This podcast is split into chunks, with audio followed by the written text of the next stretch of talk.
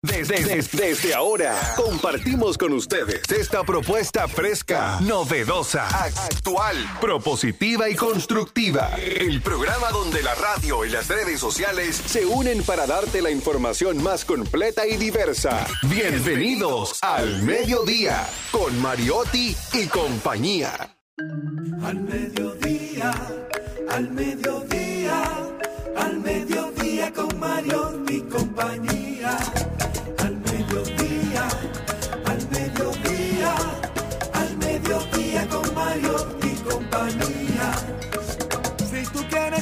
De foros alternativos y de tuiteros rankeados, este programa es tu amigo. Tu revista meridiana para el talento una vía, para radio y redes variadas y con la canción del día. Al mediodía, al mediodía, al mediodía con Mario y compañía. Al mediodía, al mediodía, al mediodía con Compañía. Si tú quieres disfrutar de página para izquierda, en la calle y el hogar, por eso no te lo pierdas, para que hablemos un poco de salud y nutrición. Vamos allí camino propio, de moda y decoración. Al mediodía, al mediodía, al mediodía con Mario y compañía.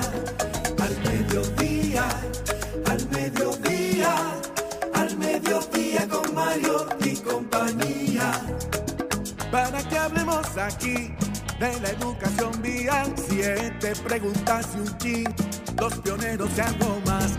Para que hablemos de derecho, de inmobiliaria y también de entretenimiento, deportes y la torre de Babel. Al mediodía, al mediodía, mediodía con Mario y compañía.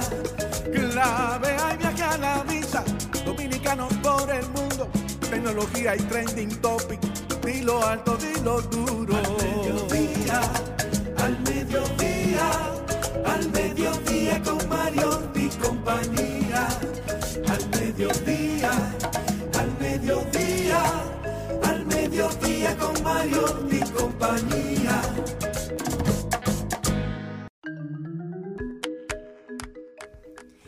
Muy buenas tardes. Buen, buenas tardes, mediodía. ¿Cómo están todos? Nosotros sumamente felices de poder entregar otro programa más lleno de alegría, de diversidad divertida, información sin sufrición y sobre todo amor en la cabina. Señores, aquí se respira amor. Aunque ustedes no lo sepan, tienen que vernos a través de nuestra página www.rumba98.5 985 FM para que vea en viva cómo flota el amor. Aquí pasan los corazoncitos, las estrellas, todas las figuras geométricas y hoy es un día muy muy especial, todo para los que le hemos dado seguimiento al caso de los mineros, tanto Gregory Méndez como Carlos Yepes, el colombiano, que estaban durante 10 días, estuvieron desde el 31 de julio hasta el día de hoy que afortunadamente ya, gracias a Dios, pudieron salir luego del derrumbe que hubo allá en la mina de Maimón. Habíamos estado orando mucho, ayer lo decía Darían precisamente, que era un tema que nos preocupaba y nos ocupaba a todos, el poder enviar energía positiva. Luego de cuatro días de ellos estar encerrados, el presidente se apersonó allá a la mina y esto dio como todo un movimiento que poco a poco incluso se llegó a traer una retroexcavadora de Canadá el domingo para ver si se podía agilizar los trabajos, pero finalmente se dio la oportunidad de que pudieron salir gracias a la maquinaria dominicana. Yo hacía una reflexión ayer precisamente sobre este tema de que ya habíamos aprendido algo de la experiencia de los 33 mineros allá en San José, en Chile, cuando quedaron atrapados en esa mina a 720 metros de profundidad y que duraron 69 días en sacar el último de los mineros.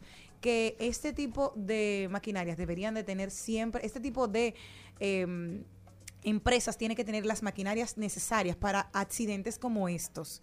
Es mejor tenerlo y no necesitarlo que vernos en la difícil situación de necesitarlos y no tenerlos. Y luego de que se buscaran y se hicieran todos los esfuerzos, finalmente pudieron salir qué bueno que las oraciones llegan siempre y nosotros los medios de comunicación hemos estado siempre al día de todo lo que ha venido pasando con los mineros y claro, al mediodía con Mariotti y compañía que siempre trae todo tipo de noticias. Esa es una para celebrar el día de hoy como que internacionalmente hoy también se celebra algo muy especial. Adivina qué, Malena, un día como hoy se celebra en el mundo el Día de la Solidaridad con la lucha de la mujer en Sudáfrica y Namibia. Particularmente se eligieron estos puntos geográficos debido a los horribles delitos cometidos por el apartheid africano en, Sudáfrica y a mujeres y niñas de raza negra entre finales la década del 40 hasta los 90, la discriminación racial y que gracias a Dios poco a poco hemos ido superando porque habían muchas niñas que no tenían una figura en, en, en grande con quien soñar, como voy a tener como, quiero ser una Michelle Obama, ya antes no se decía, porque eso de tener una, una dama de poder, una mujer eh, con, de color, y hoy tenemos otros ejemplos en Latinoamérica, en, en, en, Estados Unidos, en el mundo, ya está la diversidad de que se puede tener poder, Por ser ejemplo, negra Las niñas y todo. se identificaban mucho con, ar- con artistas, con mujeres, con mujeres artistas, las mujeres se identificaban. Sí, y todo, sobre todo, eran siempre, pero la Por ejemplo, belleza. yo me recuerdo que yo decía "Ay, yo quiero ser como Beyoncé, yo quiero ser como, como Shakira. Y terminaste siendo como Fefita. Algo es algo. Y ese tipo de cosas, pero en el sentido de que uno inocentemente, o sea, tenía esas expectativas por el tema de que eran artistas, que cantaban, que viajaban por el mundo, que etcétera, etcétera. Yo lo único que quería tener el pelo de Daniela Romo. Siempre andaba yo así, mi amor, y cantaba la Daniela canción. Sí, porque es que tenía el pelo. Y mira, al final es como, como en la vida te enseña que todo es pasajero, porque después tuvo un cáncer, cáncer y- que, y que, que se tuvo que quitar. Pero mira cómo ella, ese, ese era el mi símbolo. Y claro, en, en la época que yo crecí, que es unos años más que tú, eh, la, el, el- Unos cuantos. unos cuantos, unos cuantos, eran, la, la, la belleza estaba solamente limitada a la parte caucásica, a la parte lacia. Sin embargo, poco a poco hemos ido cambiando esto. ¿Verdad que sí, Charlie Mariotti Paz? Definitivamente. Y muy emotivo el, el mensaje que, que diera John Travolta, su compañero en Grease. Tu compañera. No, John Travolta fue su compañero. Ah, ok. Ah, En eso, eso, eso todavía sí. Entonces él dio un mensaje muy emotivo hablando de ello. Tú sabes que estos artistas, estos actores y actrices, cuando hacen películas que trascienden tanto, por lo general se mantienen muy cercanos porque empiezan la carrera relativamente juntos y van creciendo y trascendiendo generaciones que van creciendo con ellos. Pasó también con Leonardo DiCaprio y Esto Kate es a propósito de la son- muerte. Eso tú estás hablando por la muerte de Olivia Newton-John. Claro. Exacto. que son muy amigos todavía, Leonardo DiCaprio y Kate Winslet, y, y lo de John Travolta con Olivia Newton-John aparentemente fue una relación que traspasó las pantallas y fueron amigos personales. Por muchos años, sí. Sí. Dijo mi queridísima Olivia, hiciste de la vida de todos nosotros fuera mucho mejor. Tu impacto fue increíble, te quiero tanto, te encontraremos en el camino y volveremos a estar juntos. Tuyo desde el momento en que te vi y para siempre. Así se despidió John Travolta, tu Dani, tu John, el personaje de Danny Zuko, que era el que Sí. interpretaba ¿La a John Travolta en? Grease. Sí. ¿Quién no ha visto Grease? Bueno, yo la vi en estos días. Yo la había visto antes, pero no recordaba tanto. Y en estos días la vi, bueno, hace ya como dos años. Tú sabes que La vi Anthony... nuevamente y me encantó. En estos días para ti son dos años. O sea, en La- después de comparación, la pandemia- en comparación con los años que tiene la película, la vi en estos días. Desde el, desde el 78, señores. O sea, Señores, esa película fue tan grande Yo y marcó una etapa. La Sí. gente se cambiaba como Danny Zuko, como Claro. Olivia Yo fui a una Newton-John. película, una, perdón, a una fiesta de los 80 y me Marcó la década. Muy parecido a, a ella. Todos los personajes trascendieron y todos tenían porque contaba la historia de una época en los Estados Unidos y mucha gente se identificó alrededor del mundo esa película fue de las que más ayudó a que la cultura norteamericana se esparciera por todo el mundo todo el mundo andaba con una chaqueta de cuero con un peinado con los cigarros en la oreja todo eso sale de ahí Rebelde, Rebelde, como Sí, que- sí, sí. Rebelde sí. Way, bien sí. No, sí, que tú sabes que además un símbolo así siempre fue de, de masculinidad, de fue John chico Travolta, malo, de hombre, de chico malo, de que se te va a sí. traer, wow, se va a quedar con una chica buena, y guay, que todas tenemos. El hombre fuerte. Sí, de que tú no sabes que esa que tú ves, el patico feo, siempre se convierte en cisne, Sí, y todos queremos esa transformación. totalmente. Claro, mi amor, cuando se vistió de ¿Cómo escuché un chisme de cuero. Me encantó. O sea que hoy recordamos también a Olivia. I got chills, they're multiplying,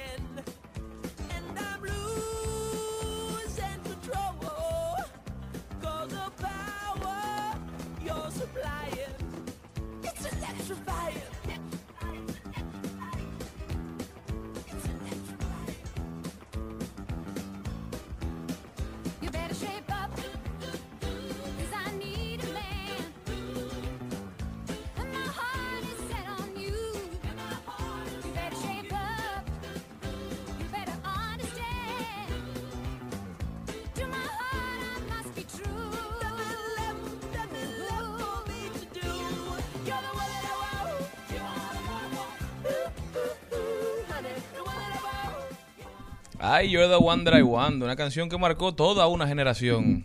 Se la pone, se la pone a una tía mía y llora todavía. El contenido de hoy, señores, empieza con Camino Propio. Hoy estará con nosotros un invitado muy especial. Él se llama Carl Ortiz García, de Doña Flora Puros. Ellos están promoviendo Doña Flora Puros y estarán con nosotros hablando un poquito de, de esta cultura de los puros en República Dominicana y de qué es Doña Flora, cómo empezó, cómo se ha dado esta dinámica. Ahí lo dijo, él lo dijo muy interesante, Carlos Mariotti hoy con los deportes, como siempre. La aplicación de, menja- de mensajería WhatsApp anunció que ahora es posible eliminar los mensajes enviados hasta dos días de antigüedad. Muy bien Esto hecho. En Hablemos de Por Tecnología. fin. Siguen, siguen Son mensajes que quitando... uno mandaba de que no, no lo ven, a los tres días no lo han visto y ni cochame eliminarlo para, que- para, no, para no darle motivo que le escribí. Pero el problema Y para, es- para retomar el orgullo. El tema es que, sí, a el tema es que sí lo vieron, lo que no te respondieron. En página para la izquierda, el libro de hoy se llama El perfume, la historia de un asesino, la primera novela del escritor alemán Patrick Soskin, que se publicó en 1985.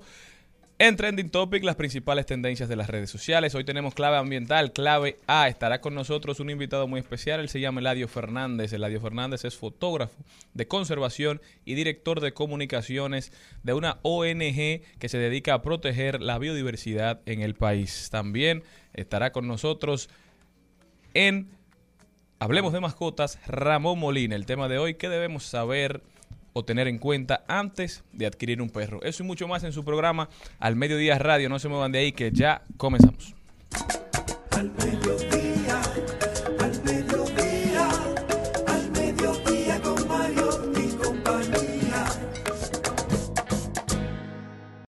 Tu propio camino en Al Mediodía con Mariotti y compañía. Carl Ortiz García. Carl, bienvenido. Muchas gracias por la invitación. Cuéntame un poquito de ti, Carl. ¿De dónde sale esta pasión por los puros? Tú eres Pero ¿por qué fisiculturista usted se atora para decir car? Carl. Carl. ¿De cómo que se Porque él atora? tiene que- que es un no, nombre como alemán, poner- claro, Alemán, americano, que- Karl Marx. No, no es que él va a poner Carl. Carl, Pero- no, no, no. No, No, porque hay un Carl. Carl que es con C, que es como Carl Ripken, que ese es más Sí, norteamericano. claro. Ajá, pero- pero, el Carl, Carl. de Carl Ortiz Pero es que sin es atorarse. Pero dilo tú. K-A-R-L.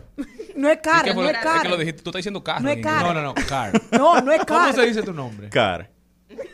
Bueno, pues Carl, dime. ¿cómo nace esta pasión por los puros? Bueno, ¿qué te digo? Eso fue algo muy fuerte porque venimos arrastrando el tema de que mi padre fumaba en, en nuestra casa y cuando él fumaba en la galería cerrábamos la casa entera. ¿Por qué? no ¿Por les qué? gustaba No nos gustaba el olor, no nos gustaba. Y o sea, él después- empezaba a fumar y todo le todos daban la espalda. cerramos, Al todos dueño de la casa lo dejaban afuera. Sí, puros, puros. Sí. Cerramos la casa. Te queremos, pero quédate allá afuera. Literal. Entonces usted sabe que hay una cosa que la incertidumbre es algo que mata a todo el mundo. Es esa, esa inquietud de querer probar algo. Entonces cuando quise probarlo un día, ya tengo ya alrededor de seis años más o menos fumando. Los puros se han convertido en este país en, en una pasión. El fumador de puro, poder. pero el fumador de puro no es un fumador esporádico. Hay gente que se tiene Sí, que sí. fumar un puro todos los días, que se sienta a una hora determinada en la tarde a fumar puro. Ese es su, su hobby. Sí, porque eso es dependiendo el, el maridaje que uno le dé. Pero yo digo que maridaje, el maridaje vamos a, decir, vamos a decir que el maridaje lo da uno mismo. Ok. Yo mi maridaje, puedo decir que el maridaje de mi cigarro yo lo doy con agua. ¿Por qué? Porque yo a mi cigarro, yo quiero saber, saber el, el- el sabor del, de madera, del roble. Tú lo quieres como completo, o sea, que cuando tú lo... Conocer Mayor conocido tripa. como un blend. El blend, que mi cigarro, yo lo, yo lo hice yo mismo. Por eso mismo. ¿Y cómo tú aprendiste ese cigarro? Porque una cosa No, es yo fumarse no y lo- otra cosa Yo hacerlo. no lo confecciono yo mismo. Ok. Hay, que, hay que ser sincero, ¿verdad? Pero, tú eliges lo que lo compone. pero como negociante que soy, en negocios internacionales, yo importo la tripa de mis cigarros. Y no, la mejor tripa no se hace aquí. No, Ay, mamá. No me diga una cosa así. no. La competencia. Nosotros fuimos en el 2020 el mejor cigarro del mundo Con Arturo Fuente. con Arturo Fuente. El mejor. Y lo ha hecho varias veces. Pero el blend que tú haces de un cigarro, eso quita la esencia de que si Nicaragua, si Cuba, si República Dominicana. ¿Y qué es blend para las personas como yo que no queremos saber de los cigarros y que no fumamos nada? Blend, vamos a, a hacerlo más, más generalizado. Aquí hay de todo. Eso va ahí. Hay- vamos a hacerlo más no, no. generalizado. El blend, vamos a irnos por la parte de que las personas no puedan con- con- comprender más. Tienes Spotify, ¿verdad? Ajá. En Spotify yo hago una lista de canciones. Ajá. Bachata, merengue, salsa, eso es un blend, combinaciones. Una mezcla. Una mezcla de varias canciones. ¿ven? Mi blend de este cigarro es que mi tripa del cigarro es de Nicaragua. Oh. La capa es de Asua, de aquí de República Dominicana. Y mi capote de Cuba. Eso es una combinación de un cigarro. ¿Y cuál es la diferencia O entre sea, capa ese cigarro tiene tres pasaportes. Sí. Tres pasaportes y visa. Porque un, un cigarro tiene cinco capas. Este cigarro tiene lo que se llama seco. El seco es lo que le da la, con- la combustión al cigarro. O sea, cuando uno inhalas, que uno bota ese humo, ese disparo, mayor conocido como flashback, uno hace el feedback y entonces eso se llama combustión. Aparte de esto, tiene lo que se llama la tripa del cigarro. La tripa del cigarro, que es lo que se importa desde Nicaragua, está también dentro junto con la parte de la- del seco. Y otra capa que se llama T13. Aquí en República Dominicana solamente lo hacemos dos personas. Pero bien. Automáticamente le ponemos la capa, que es el, el color de afuera de la hoja. ¿Ven? Hay varias hojas de cigarro. Está la capa clara y está la capa oscura. Hay personas que dicen, "Ah, no, porque si uno fuma capa clara, eh, es más suave que el capa oscura. Eso es mentira. Yo he visto cigarros, yo he visto cigarros de capas claras que son más fuertes que un capa oscura. Eso es saber maridar el cigarro. Ahora, eso sí, si te tragas un chiste de ese humo, Pero tú tienes seis años fumando puros. ¿Cómo se da la transición de fumador a emprendedor, a, a hacer un puro propio? Sí. Y- no, y que, y que llama la ¿Cómo fisicu- atención. o sea, de- tú eras fisiculturista, que- eh. No, no, no. Yo estoy certificado como persona trainer. Ok. Yo di clase de alterofilia, ejercicios funcionales. Y va de la mano la salud con los puros. Eso sí, mira, ya gracias por la pregunta. Gracias. No, Eh, hay de todo en la estaba- Viña del Señor. Ah, estamos hablando ahorita de la inquietud. Ella quería saber esta combinación. Ajá. Eh, el mundo del cigarro es amplio. Tiene fisiculturismos, tiene personas eh, de religiones, aunque no lo crean. Tiene personas de emprendurismo, como en mi caso. Y tiene hasta personas de alta envergadura, como la parte de los empresarios que son emprendedores, que son, que inyectan dinero en las empresas. Hay políticos también. Hay políticos también, hay políticos. Sí, porque es como un símbolo de poder. O sea, no es un. El, el que fuma un cigarrillo normal no tiene como. Este es como. Este otra flow. Mira mi flow, mira mi pinta.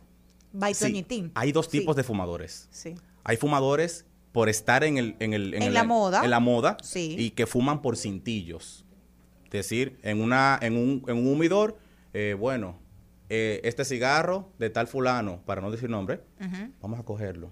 Que fuman ya- marcas, que buscan marcas. Buscan marcas, cintillos, ese es el cintillo. Buscan que un me dicen el logo de mi- Ya. Fuentes. Pero hay fumadores, conocedores, que se llaman sommelier, que dicen, bueno, este cigarro yo lo fumé tal día para madridarlo con un whisky. Hoy quiero madridarlo con un vino. Vamos a ver qué, hora- qué, qué sabor me da. eso es como un jugador de golf. Hay gente que juega golf para hacer relaciones, para el networking. Y hay gente que son amantes del deporte. Exactamente. Entonces yo lo combiné porque para mí esto es negocio.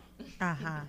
Esto es negocio para mí. Para Yo lo conectar. fumo, yo lo fumo para conectarme con personas que me rodeen. Eh, no sería pudiente la palabra, sino más bien personas que me conecten a un bien en un mañana. Yo fumo un cigarro y yo a través de los cigarros he tenido clientes, entrenamientos. Conoce gente. Claro. Para crear una red de Claro, contactos. es Pero así. Eso, es-. Hay que saber manejarlo. Eso del- ¿Por qué de la, parte entonces de, del entrenamiento, Sí, sí. de la parte física y del otro lado entonces los puros, la fumadera. Cuéntame esa parte. Esto es de las glándulas para afuera, no perjudica nada en pulmones. Ah, es lo primero. Ahí voy a llegar. Ajá, cuéntame. Cuando yo Hay que- inhalo, primero hay que saber fumar. exactamente. Porque ahí son otros Cuando yo inhalo un cigarro, Ajá. es de mi glándula para afuera. Cuando yo pongo el humo del cigarro en la parte del buche derecho, me da el sabor amargo del cigarro. Si lo pongo en el izquierdo, Y si lo pongo en el, en el izquierdo, le da los aromas. oye. Pero si yo trago el, el, el aro- el- el humo del cigarro, me perjudico mis pulmones. Claro. una tosedera. ¿Me entiendes? No, entonces. Ahora, ¿en qué yo voy a perjudicar con los entrenamientos? Yo lo puedo, como yo lo dije al principio de esta entrevista, yo lo puedo maridarlo con agua Claro. y no tengo que tomar alcohol. No, per- no perjudiquen nada. No, y que indistintamente, No si, es, nada. si es una fumada social, tampoco es perjudicial. Eso es como el alcohol. El alcohol y el entrenamiento no van de la mano. No van de la mano. Nada quita que una gente que haga ejercicios de manera permanente eh, se beba un trago. O sea, no creo que tenga nada que ver. Yo no, yo no voy de la mano con que las personas... Hay un mito que dicen que la carne eh, da cáncer o que, o que si el azúcar eh, engorda a la persona. Yo respeto a cada persona. Ahora, si tú acudes a mí, yo te doy mi servicio. Claro. Esto es un servicio. Yo te vendo mi cigarro. ¿Tú eres fumador? Vamos a fumar. Vamos a hablar de cigarros. ¿Tú quieres entrenar? Vamos a hablar de entrenamientos. A cada público yo se lo respeto. No, que estás joseando. Lo estamos joseando.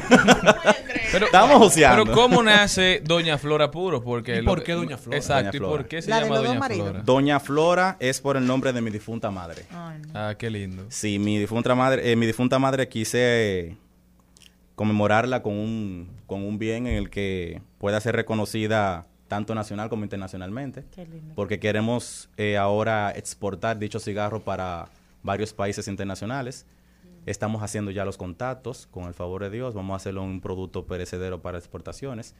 Eh, este cigarro surgió por el tema de cuando quise quise decir, déjame yo sentarme un día con mi padre a fumar un cigarro. Porque hay veces que decimos, no, porque los padres de hoy en día eh, simplemente nos corrigen y no, no se reconocen nada en la vida. Esa es una parte en la que yo puedo compartir con mi padre y decirle, vamos a hablar. Claro. Hablemos, tanto tú como, como persona que me llevas en la vida y decirme cuáles consejos de la vida y yo como joven que yo veo hoy en día. Y vamos a sentarnos a fumar un puro. ¿Qué tú tomas? Tal vino, pen, perfecto, yo me voy a tomar este whisky o este ron. Y vamos a negociarlo. Esto me enseñó a eso. Y Eh, yo te dio la hacerlo oportunidad de sentarte con tu padre, de, de padre a hijo, pero como amigos. como amigos, con algo- no como de padre a hijo. Vamos a hablar eh, de la vida, sin que tú tengas que decirme, eh, mira, eh, esto, sin tener que decirme, no, no te voy a escuchar. Ah, pero Vamos a negociar, bien. vamos a hablar. Y de ahí nace tu deseo de hacer una marca de puro.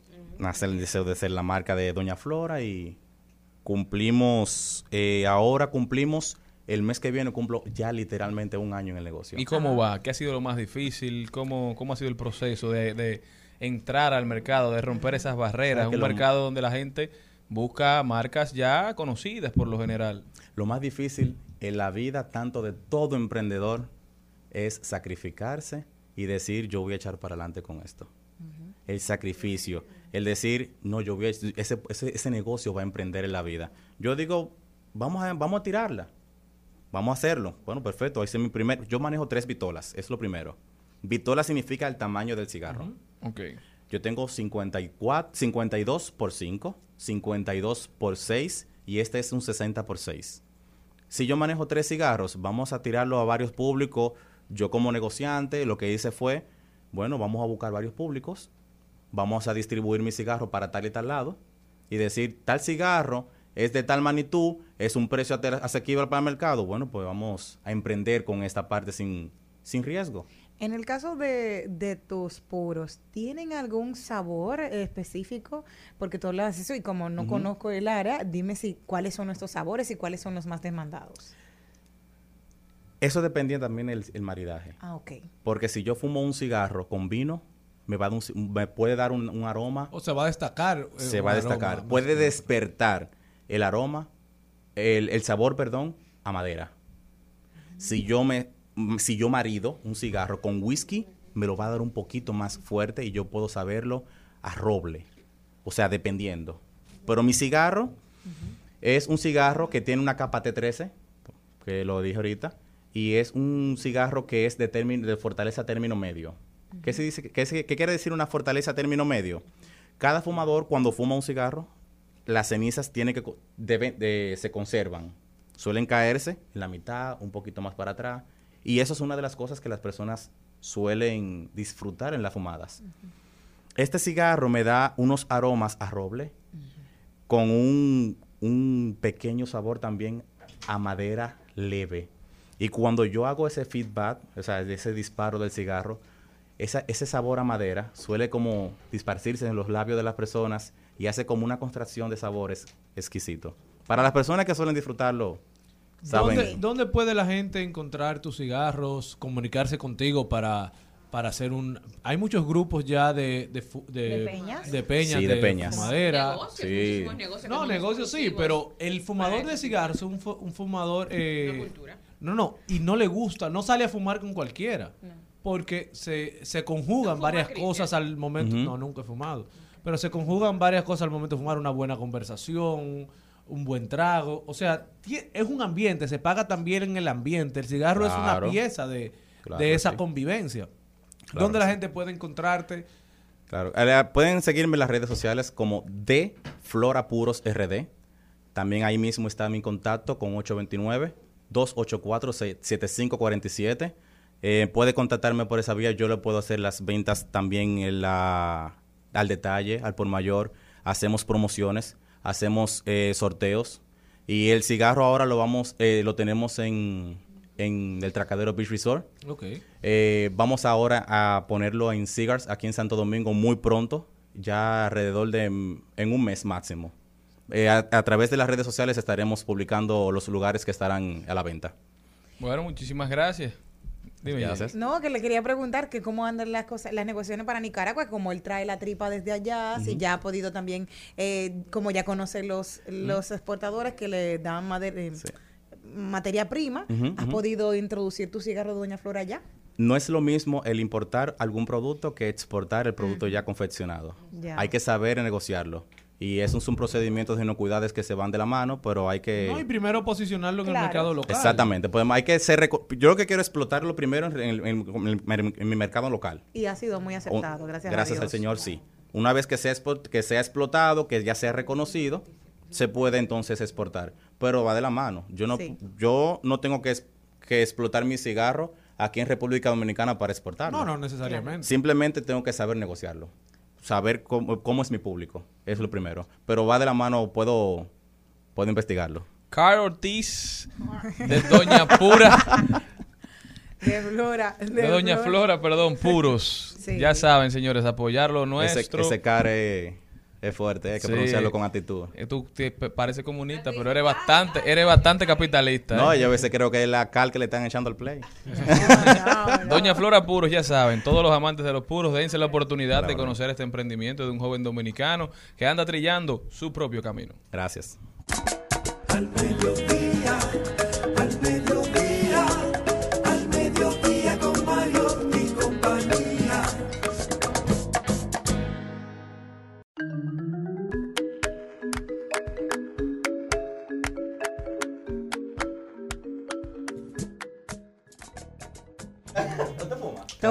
Energía positiva para nuestro querido doctor Cruz Jiminián. En la tarde de ayer se conocía el comunicado que hacía llegar a los medios de comunicación el doctor Luis Cruz, su hijo, en la cual hablaba que luego de él haber pasado el proceso de COVID, recuerden que desde el 23 de marzo del 2020 el doctor fue uno de los primeros pacientes que presentó problemas en con el COVID y ha tenido ciertas alteraciones cardíacas, por lo cual actualmente está en estado de reposo en su casa. Eh, su hijo ha querido enviar este comunicado dando las gracias a todas las personas que se han preocupado por él. Dice que es momento de que esté en reposo, que ya saben la actitud del doctor Cruz Jiménez, que no para, pero quiere compartir con, con toda la gente que lo siguen, que lo aman y que saben que está ahora mismo con estas alteraciones que ha tenido post-COVID, pues está en un estado de reposo en su hogar. Nosotros desde aquí Un- le enviamos un toda la abrazo a energía nuestro- positiva al doctor. A nuestro gran queremos. amigo Luis Cruz, hijo del doctor Cruz Jiminián, que él sabe que le deseamos la mayor de las recuperaciones y que aquí su familia de Al Mediodía Radio está siempre pendiente y siempre en oración por el Salvador de la patria, Sí, sí. de la nueva patria. Él siempre ha dado lo mejor, que es el servicio y el darse a los demás, así que es momento de que todos le mandemos energía positiva, que descanse, doctor, cójalo al paso y nosotros continuamos. Al mediodía, con Mariotti, con Mariotti y compañía. Rumba 98.5, una emisora RCC Media. Seguimos, segui- seguimos con Al Mediodía, con Mariotti y compañía. El Al Mediodía dice presente, dice presente el músculo y la mente. El músculo y la mente. Estamos en deportes. Estamos de vuelta, mi gente. Vamos al recorrido. por el Señor, Carlos Mariotti. De amarillito. músculo y la mente. Amarillito. Ay, cogiendo gallo. Las águilas. a todo el equipo, toda la audiencia del mediodía. Arrancamos ya, como se ha vuelto de costumbre, hasta el 25 de este mes, a hablar del fogueo de la selección nacional que se encuentra ya en las Bahamas, con mira a su segundo juego de fogueo frente a la Universidad de Kentucky.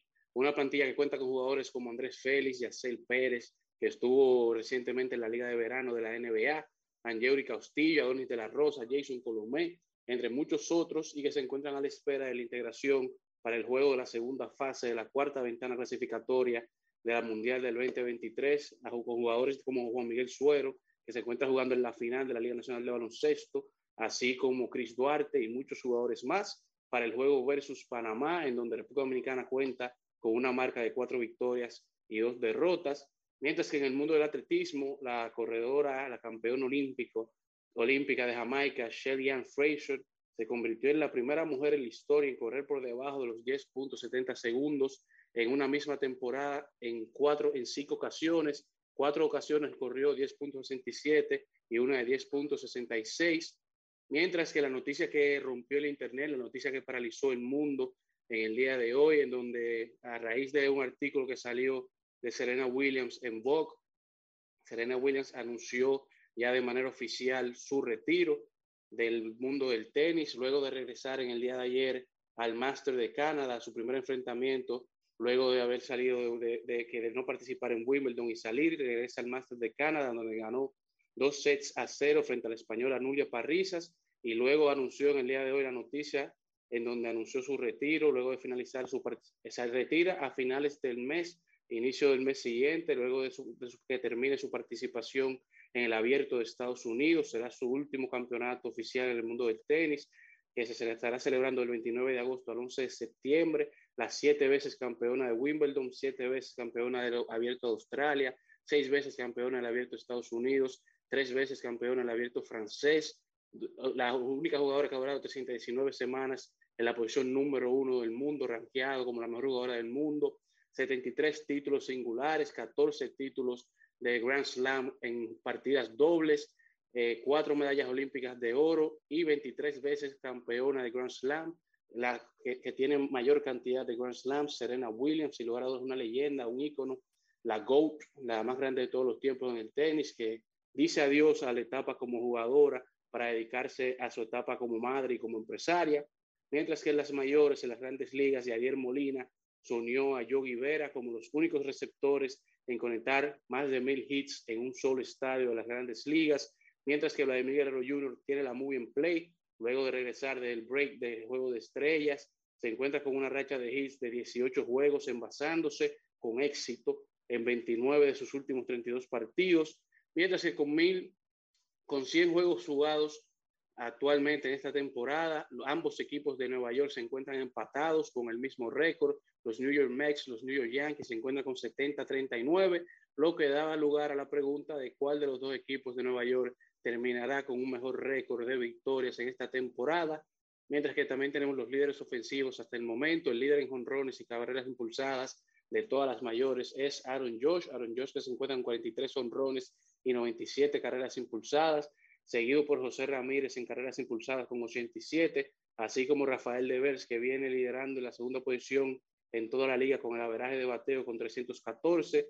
Mientras que otra noticia muy interesante que viene a romper con la tensión que ha habido luego de que saliera la serie documental de Derek Jeter, Jeter the Captain, en donde estuvo hablando de su relación con Alex Rodríguez y los desacuerdos que han tenido a través de, su carrera y de su historia conociéndose. Y se anunció de que Derek Jeter se unirá a Michael Kay y a Alex Rodríguez en la emisión del juego del domingo en el programa de ESPN K-Rod, que es el juego en donde Alex Rodríguez funge como uno de los hosts de ESPN en la transmisión del juego del domingo entre los Red Sox de Boston y los New York Yankees desde el Fenway Park, un juego que viene a raíz de esta serie, una tensión bastante alta en donde se han abordado temas eh, desde la tensa relación entre ambos y eh, declaraciones que han tenido ambos el uno contra el otro y el descontento que hay en esta relación, por lo que será una transmisión bastante interesante de ver esa dinámica de estas dos leyendas del béisbol, especialmente de los New York Yankees, concluyendo así con este recuento deportivo del día de hoy.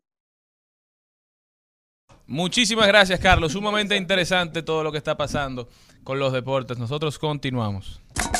Al mediodía,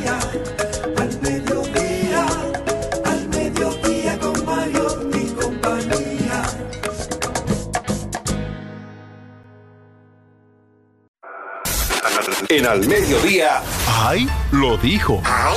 Lo dijo. ¡Ay! Lo dijo. ¡Ay! Lo dijo. ¡Ay! Lo dijo. ¡Ay! Lo Y nosotros traemos. Ay, ya lo dijo. ¿Quién lo dijo? Víctor Sojera, a través de su cuenta de Instagram, y dijo: Encontré la paz que buscaba en el vete al carajo que no me atrevía a decir. Jenny, ¿a quién tú le dices? ¿Qué le- uh, La verdad que que tú lo vas a decir, dice, Uh, ¿a quién la, fue? la verdad, la verdad, la verdad es que cuando uno aprende a decir que no, a, a mandar cosas al carajo, aunque se oiga feo, se escuche mal, uno se libera. La verdad es que sí. Eh, leí un libro hace mucho tiempo que se llamaba Aprender a decir que no. Me encanta. Eh, es un ejercicio que me ha costado muchísimo. Me ha costado, profesor. tengo que seguir aprendiendo, es un aprendizaje constante, ¿cierto? Gracias, señor Mariotti. Eh, pero la verdad es que es liberador. Sí, y tú sabes que ya, eh, como que cuando llegamos a una edad que no hacemos las cosas por compromiso, esta soy yo. ¿Te gusta? Bien. ¿No te gusta? Mejor Yo, todavía. O sea, de punto. describirme. O sea, no, esto soy yo. O sea, Sí, pero eso no es fácil porque punto. uno vive, No. no, uno, uno crece Claro. tratando en un proceso de aceptación. Claro, Todos queremos ser aceptados en Sí, algún momento pero- o en algún espacio. No quiere decir que uno esté dispuesto a, a dejar de ser quien es para ser aceptado, pero todos queremos pasar por ese proceso y llegar a los grupos y, y ser aceptado, llegar a un trabajo y ser aceptado. ¿Y cuán- Entonces, en ese proceso de aceptación que vive uno profesionalmente, socialmente, uno deja de, de complacerse uno muchas veces, de ser quien uno es, para complacer grupos, para complacer personas, y uno deja Pero de decir que no. hablando de una etapa, eh, Cristian. O sea, es No, pero que esa etapa esa hay gente que nunca la acaba. Pero es el mismo tiempo y la madurez lo que te hace entender que tú no tienes primero que caerle bien a todo el mundo. Segundo, que tú tienes un compromiso por encima de con los demás contigo. Pero también que a veces hay que cuidar las formas porque como leí hace unos días, sinceridad sin empatía no es un... es crueldad. Es crueldad. Está hablando el más cuerdo. de Es verdad, no es loable. Al final tú estás diciendo, yo soy sincero y digo las cosas como las pienso, pero solamente está siendo bueno contigo. Tú no estás sembrando en el mundo lo que tú quieres ver al final. Sí, en ese caso te decía, hace unos años me decía alguien, ay, qué linda tú eres. Y dije, ¿por qué no te conocí a los 14 años? Todos pasamos por esa Oh, etapa. Los 14 es una etapa Oh, joven. exacto, O sea, él te porque... dijo a ti que tú eras Ay, bonita. qué linda. Yo dije, ¿por qué no te encontré a los 14 años? Por lo mismo. Ale, fu, 18 ¿Por qué? o más. Es que no, no, no, no, no, no. No, oye lo que pasa. Hay uno que tiene un lío por, por estar hablando con muchachita de 14 años. Déjame explicarte, déjame Sí, no explicarte. la inseguridad de la adolescencia, como decía Cristian, todos hemos pasado por ese momento de ser aceptados. ¿Y quién fue que te dijo eso? Porque mira, vamos a investigarlo. No, pero es lo que te digo, hace unos años que pasó. Y yo Hmm. decía porque a mí me pasó, a mí me pasó la inseguridad de que todos tuvimos. Yo no era el patico feo, yo era el patico horroroso, que está como cinco paticos feos más atrás. Entonces, los Pero en años Monte te Plata van tú debías dando. un modelo. Mi amor, pero es que yo vivía en la capital. ¿Se Pero te todos, todos, Yo llegué a los todos en algún años. punto hemos sido el patito feo. Exacto, pero entonces ese mismo proceso te hace a ti muchas veces aceptar cosas que no querías, te va a hacer a ti decir sí a cosas que no querías por no herir a los demás. más. Con el tiempo vas aprovechándote y diciendo, vete al carajo, no quiero ir. Simplemente no voy a ir porque no me siento bien. O no te quiero dar de esto porque yo entiendo, a mí hay un coso que tiene un vínculo muy largo conmigo. El dar es confianza. Si yo te di algo y si te cociné algo, te quiero. Júralo. Porque son de las cosas como más de cariño que yo puedo ofrecer a Son otra tus persona. demostraciones de amor. Exacto. A todos No, aquí. pero la verdad es que invito a los que nos escuchan a aprender a decir que no. Ah, porque cuando tú dices que sí, no pudiendo o no queriendo hacer algo, sientes tú feo. sientes que estás haciendo algo por el otro, pero quizás el otro no te está pidiendo Que te sobreesfuerces por él. Claro. Entonces, eso va haciendo en ti una mochila de que tú crees que el otro te debe algo. Y que no te puede decir que no a ti tampoco. Y que no te puede decir que no. Entonces, cuando tú vienes a reclamar, el otro te dice, pero es que yo no te pedí nada de eso. Y, tiene, y tienen toda la razón. Entonces, el otro agradece que usted le diga que no cuando usted no puede. Y con amor. No, no tiene que ser Y con amor. Un no no tiene amor. Un no es un no. Y, y para concluir esta parte, para irnos Puede con tener otro- amor con propio, otro- ¿no? Con otro ahí lo dijo que tiene el señor Mariotti. Como dijo Mario Benedetti, no todas las Oh. cosas cuando se rompen hacen ruido. Hay algunas que se derrumban por completo en el más absoluto silencio. Chan, chan, chan, chan. Uy. El que, el que también lo dijo fue el secretario general de las Naciones Unidas, Antonio Guterres, que dijo y llamó al último ataque a la planta nuclear más grande, la que está en Ucrania, un ataque suicida, luego de que cohetes cayeran cerca de la planta más larga de Europa, más grande de Europa el fin de semana. El ataque no se sabe quién fue que lo hizo, los rusos o los ucranianos se están culpando entre ellos, pero la realidad es que hay un riesgo de una confrontación nuclear que se hace más fuerte a medida va agravándose este conflicto entre los rusos y los ucranianos. Esperemos que todos puedan encontrar el punto medio porque el mundo no aguanta más guerra. Cuando el mundo está en guerra, todas las naciones cambian sus planes de inversión. Lo que iba a invertirse en educación, lo que iba a invertirse en salud pública, lo que iba a invertirse en infraestructura, ya no se va a invertir en eso, porque ahora hay que reforzar los organismos militares. Entonces pierde la sociedad, pierde el mundo, pierde esta aldea global que hemos construido durante todos estos años de paz. Esperemos que pronto podamos volver a la paz. Continuamos. En Al Mediodía, con Mariotti, con Mariotti y compañía, hablemos de tecnología. A usted que tiene WhatsApp, que es su principal plataforma de mensajería. Un aplauso a WhatsApp antes de decir de qué se trata. Le tenemos buenas noticias. La aplicación anunció que ahora es posible eliminar los mensajes enviados con dos días de antigüedad. Hasta ahora solo era posible eliminar estos mensajes durante los siguientes 68 minutos, es decir, Una una, hora hora, y ocho minutos. Después de que usted lo había enviado. Ahora el nuevo límite es de dos días y 12 horas para eliminar ese mensaje. Durante el pasado mes de febrero se dio a conocer que la plataforma estaba trabajando en ampliar este límite. Originalmente era posible eliminar los mensajes enviados hasta 7 minutos más tarde de su envío, pero en el año 2021 la compañía amplió ese límite A una hora y algo. A una hora, 8 minutos y 16 segundos. Ahora, dos días y 12 horas, una muy buena iniciativa de WhatsApp. A mí lo que me llama la atención de esto es que, ok, mira, en Instagram nosotros podemos eliminarlos y nos queda como, ok, nunca enviarlo. Dice, anular el envío, pran, y desaparece. Pero en WhatsApp te deja ese rastro siempre. Pero yo creo que ese rastro se justo. eliminó. Sí, claro, porque hay mucha gente que hablando contigo, yo digo, yo nunca lo dije. Y no tienes esa parte, y el otro sí tiene la otra parte. Y que tú recordando que ya los mensajes, la mensajería instantánea, eh, estas plataformas son medios de prueba. Admitido. Claro. Admitidos. Entonces, eh, es cuesta arriba. A uno le funciona, pero uno lo que habla es cosas que no son eh, ilegales, que son conversaciones sociales, que a uno le interesaría borrar, quizás. Pero para temas legales, son medios de prueba. Entonces hay que ver cómo se va a manejar este tema eh, a nivel judicial. Porque ya después que yo borre un mensaje, aunque usted tenga una captura, ¿cómo se prueba que se trata de la misma conversación? Así es, pero al final lo importante es ver cómo WhatsApp sigue destruyendo los puntos que le molestan a los usuarios. Si todas las compañías se manejaran como se manejan estas plataformas digitales, yo creo que no existiera un consumidor con quejas. Tan pronto un grupo de usuarios se queja de algo que no les gusta en una aplicación, lo cambian, lo arreglan, para hacer la, la experiencia del usuario mucho Más entretenida, más amigable. Así que yo creo que todos podemos aprender un poquito de cómo se manejan estas Y ya- plataformas Y digitales. sobre todo en una sociedad que ya no espera, que cambia. que no está dispuesta a esperar. También para los usuarios de Netflix tenemos noticias interesantes. Ustedes saben que Netflix hace un tiempo, hace un año ya casi, eh, desarrolló un sistema de videojuegos. Es decir, si usted tiene la aplicación móvil de Netflix, usted tiene algunos juegos que da el servicio, juegos de Stranger Things, una de sus principales series, y ya hay más de 25 juegos en la aplicación móvil de WhatsApp, pero no ha dado el resultado que se esperaba. De los 221 de los 221 millones de usuarios que tiene Netflix, de los suscriptores, solamente un millón punto siete de El 1%. personas juegan en, en la plataforma. Pero yo creo que tampoco la plataforma se ha encargado de promover y anunciar. De verdad que no, yo no lo tiene- sabía. Que tiene este, este, esta Jueguito. adicción. Pero te voy a decir algo. Hace días eh, comentaba con mi esposa que íbamos a cancelar la suscri- suscripción de Netflix. Porque sentimos que está siendo abusiva con la clientela con esto ahora del anuncio.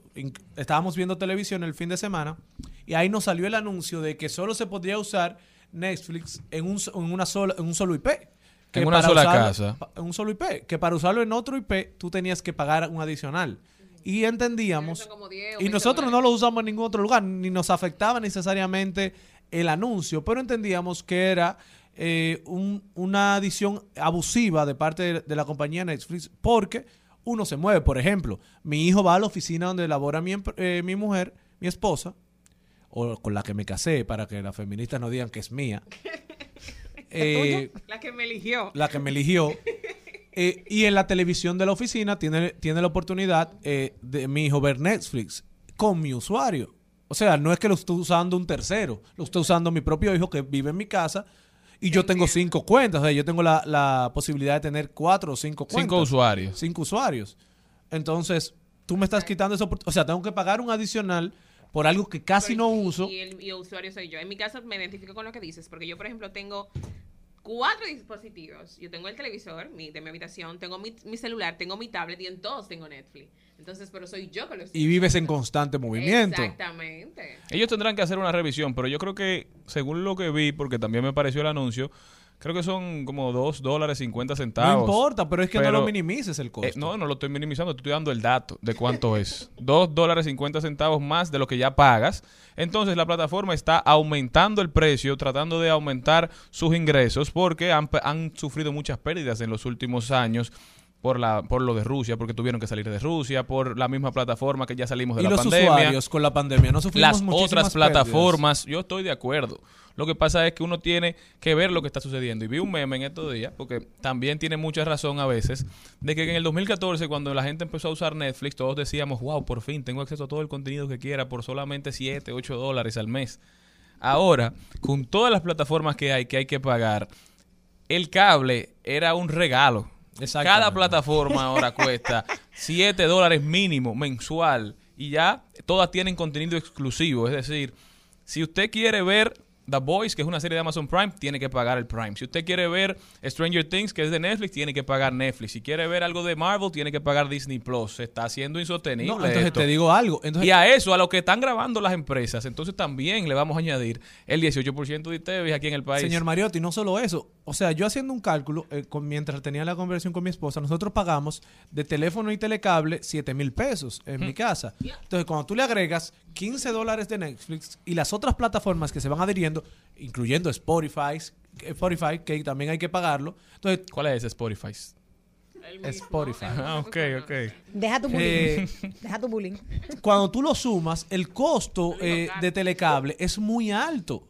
O sea, no usamos la televisión, pero ¿quién no va a tener el cable en su casa? Exacto. Porque hay un día que tú quieres ver una noticia. O sea, son gustos que- de los que tú no te quieres Pero desapoderar. eso- esos canales están toditos online, eh, Cristian. o sea, ¿Y qué pasó? No estoy llamando a la ilegalidad usted. en este programa no se permite Color eso. visión en vivo en Google, ¿ya?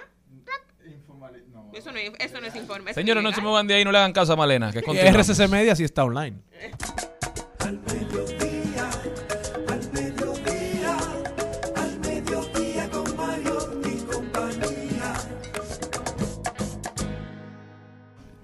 Señores, están pasando muchas cosas. Cristian Morel Bueno, con ustedes, el señor Charlie Mariotti Paz, promesa del Distrito Nacional. Dice Darían que eso es bullying, ¿eh? No, no, no, no, no, joven promesa o realidad del ¿Por qué distrito. Exacto, realidad. No, no, no, porque promesa no porque puede dar mucho de lo que está dando, mucho está más de lo que está dando ahora, pero sobre todo realidad de el Distrito Nacional de Monteplata y de toda la República Dominicana. Con ustedes el señor Charles Mariotti Paz. Ajá. Habemos borrador, señores.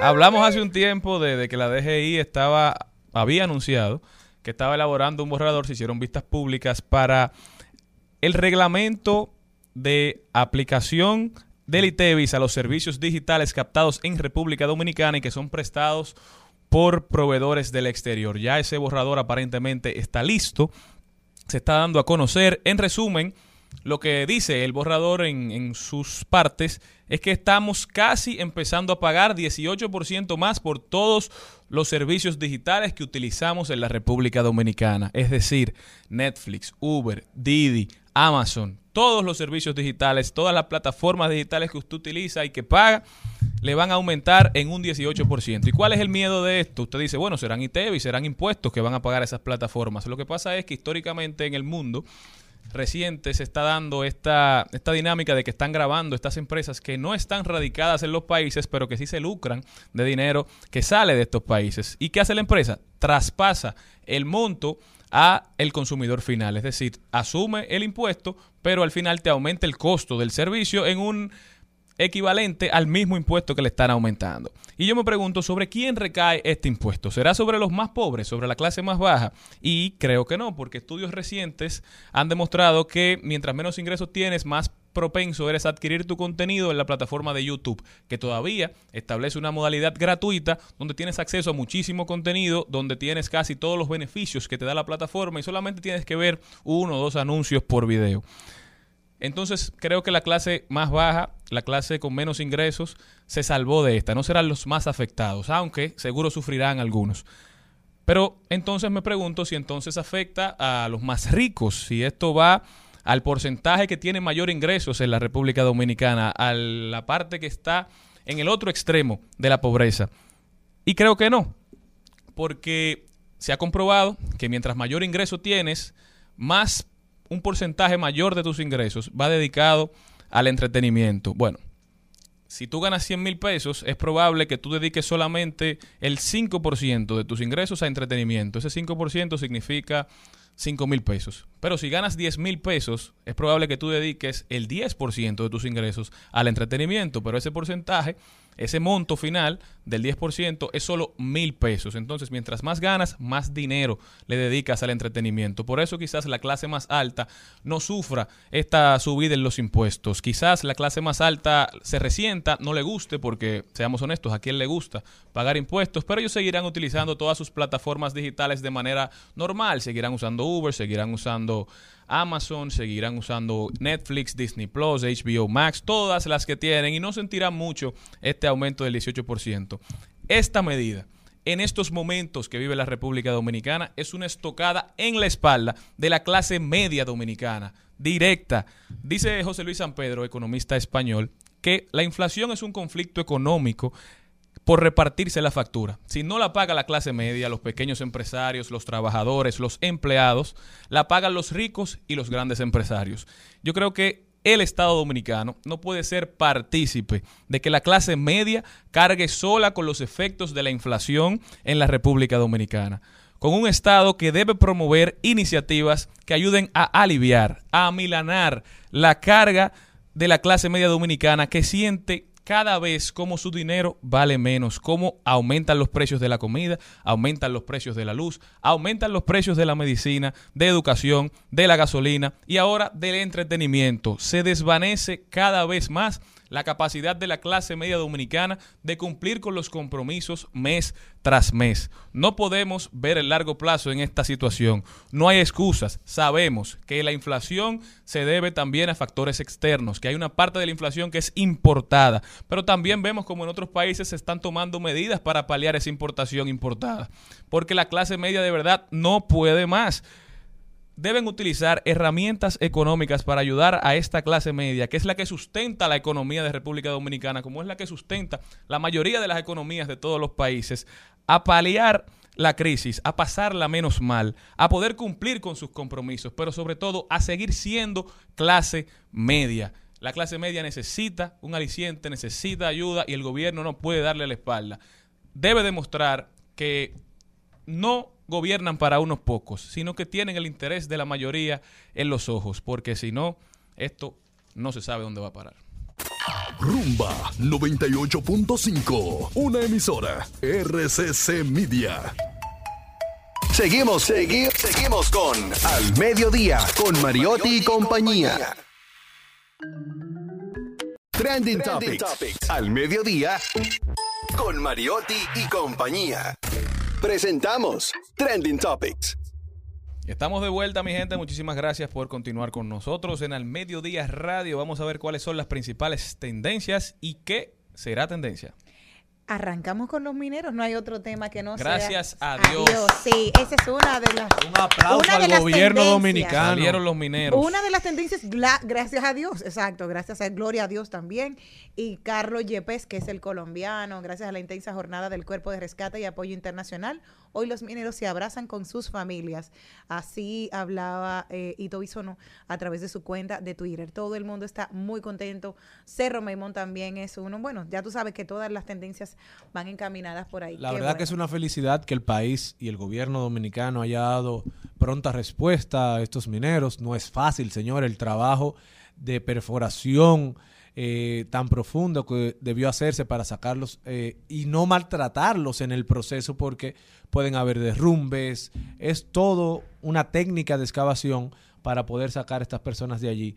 Felicitar nuevamente al gobierno dominicano y a esas familias de los mineros que de verdad, aparte del pueblo, son los que están celebrando la salida de los mineros. Otra de las tendencias, Andrés García, el actor dominicano radicado en México, ha, este- ha tenido varios problemas precisamente con su fortuna. Recuerda que había desheredado a sus hijos, luego había tenido una albacea, luego dijo que él se podía caer a tiros con esa albacea que tenía. Oh. Él ha tenido muchos problemas. Le- su hija le preguntaron que si tenía relación. Ella había dicho en alguna oportunidad que él había abusado sexualmente de ella, en alguna oportunidad que tenían más de 10 años sin hablarse.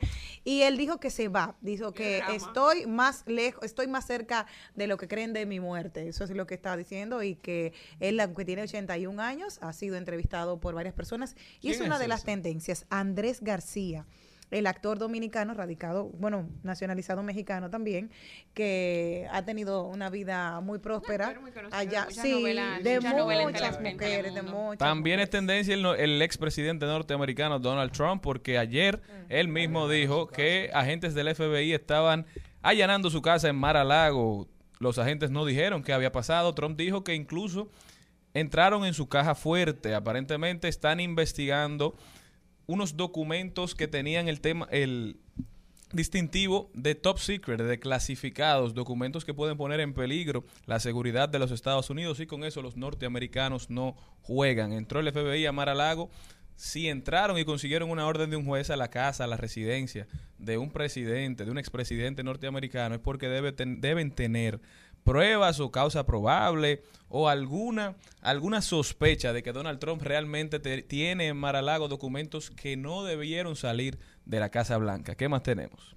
Bueno, no como no podría ser de otra manera, Olivia Newton es uno también de las tendencias luego de la muerte de ella ayer, este ícono que decía como una europea enamoró a América y todo y todo el mundo, que cayó a sus pies, que ella había luchado contra el cáncer desde 1992 y finalmente le ganó la batalla. Hablaba que en el 2017 había vuelto el cáncer a su vida y esta vez vino mucho más agresivo y con metástasis y ella luchó hasta el último momento.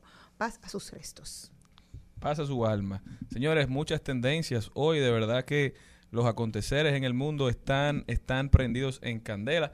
El SoftBank, que es una compañía norteamericana, perdió 23 billones de dólares en solo un cuarto. Imagínese usted haber invertido dinero en el Imperio Romano en el, en el año 400 antes de Cristo. Eso era esencialmente lo que SoftBank decía, lo que promovía, una iniciativa del sector tecnológico que pro- prometía cambiar los paradigmas de la sociedad moderna. Sin embargo, acaba de perder 23 billones de dólares. Esto ha marcado de manera muy fuerte el, el stock market y de verdad, señores, que en estos tiempos yo creo que lo mejor es ahorrar, hacer inversiones seguras, varilla y cemento, eso no se cae. Tenemos que guardar pan para mayo porque cuando los grandes están perdiendo esas cantidades de dinero, yo creo que no hay forma de que la economía internacional no se resienta. Entonces, no es por ser pesimista, pero debemos empezar, debemos empezar a planificarnos financieramente. Aún cuando ayer salió un artículo en acento que decía que los dominicanos no están ni siquiera capacitados para completar y para adquirir la canasta básica según lo que cuesta, según, lo, según el Banco Central mucho menos para ahorrar. Yo creo que hay que hacer sacrificios, hay que ir soltando cosas cuando aún podemos, no porque no podemos pagarlas, sino porque entendemos que hay que guardar dinero. Esa debe ser en estos momentos nuestra principal, nuestra principal obligación. Otra tendencia que tenemos es WhatsApp y además de la eh, nueva configuración que mencionó el señor Mariotti Paz, eh, Mark Zuckerberg eh, ha anunciado que este mes pondría en marcha tres nuevas herramientas en la plataforma de mensajería. Abandonar grupos de forma discreta.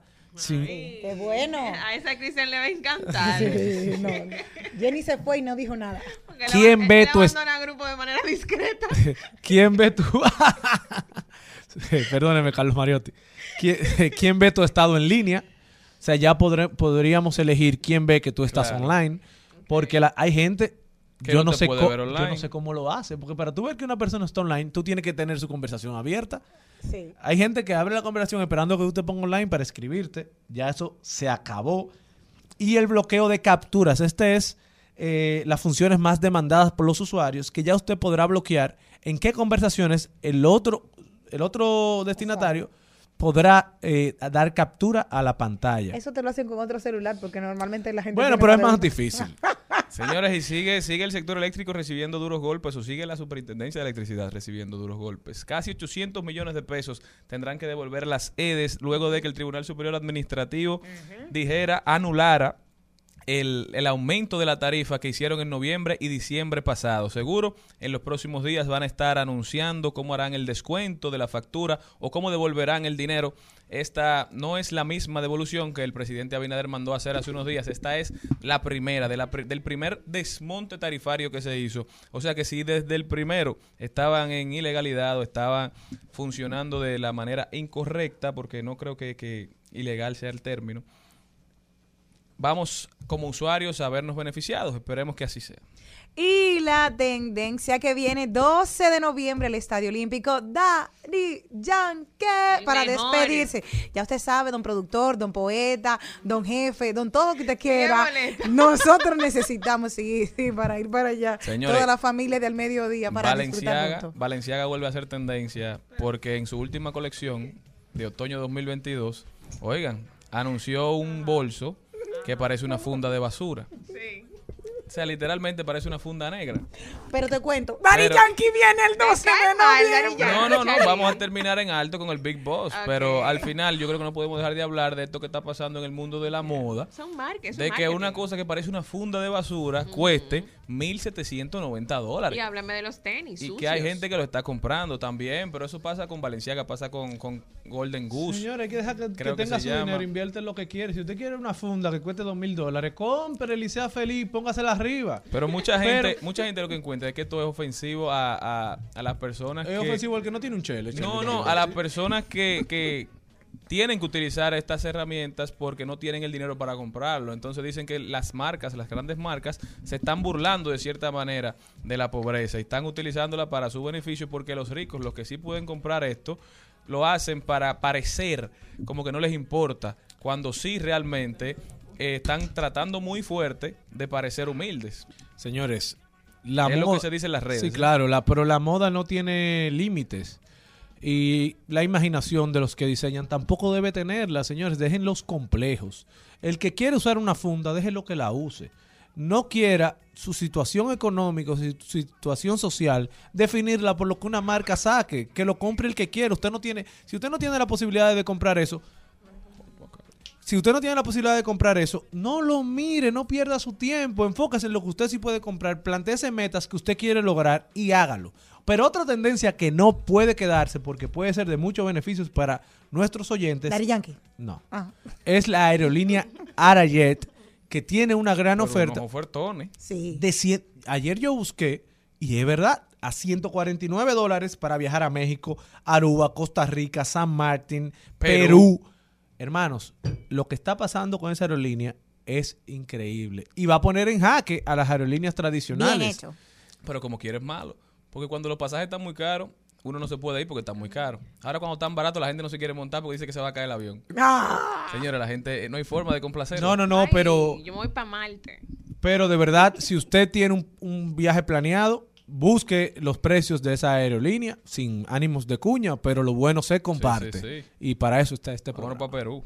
Intelligent, yes, she Jacqueline Ari. Everywhere me go, me never left her at all. You say that me stole me at the Ram Dance Man. Ram it in a dance hall in a, in a nation. You never know, say that me stole me at the Boom Shop. I take my never lay down flat in a one.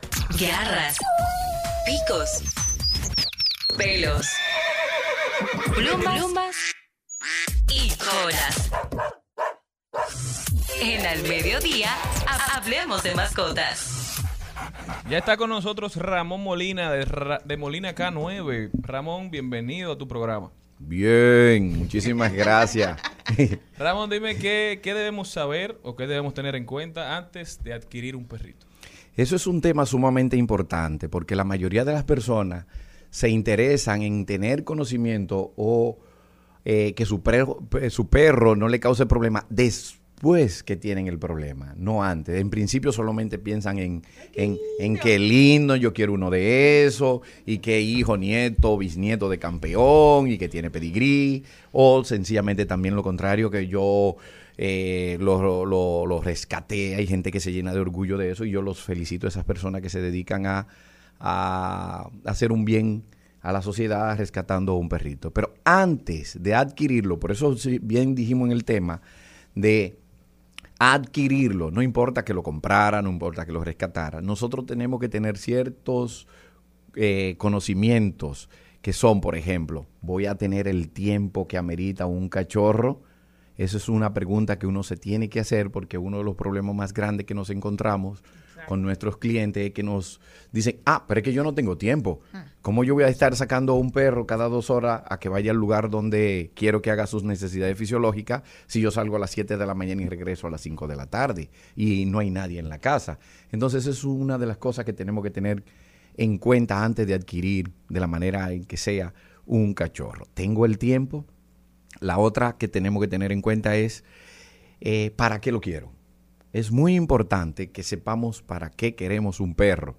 La mayoría de la gente dice, se deja llevar porque, bueno, cuando niño yo tuve uno, ahora que tengo la posibilidad de mantenerlo, voy a tener un perro, o sencillamente que eh, nos recomendaron que es muy bueno que haya un perro en la familia, que para los niños, que yo no tengo hijos y de una manera de uno eh, buscar cubrir una necesidad. O sencillamente yo quiero un perro para que me cuide la casa, yo quiero un perro guardián, yo quiero un perro de seguridad personal, o sencillamente yo quiero un perro de compañía. Es muy importante que sepamos qué vamos a hacer con ese perro, cuál es la funcionalidad. Y eso que decía, de un perro de compañía, no en esa persona que, un ejemplo, pasa el día entero trabajando en la casa, está solo, entonces ahí se hace el perro de compañía o cuál es el perro de compañía. Un perro de compañía puede ser Pequeño. Eh, no necesariamente. No que necesariamente. E incluso en el estándar de la Federación Sinológica Internacional hay un grupo de perros que se denominan perros de compañía, que son ciertas razas que se han creado para que realicen esa función. Son perros muy nobles, muy tranquilos. Como que- los golden. Eh, el Golden no es un perro de compañía. ¿De qué es? El Golden es un perro que entra en el grupo 2, es un perro de trabajo. Es un perro que se utilizaba mayormente para el cobro de las presas cuando se iban de cacería.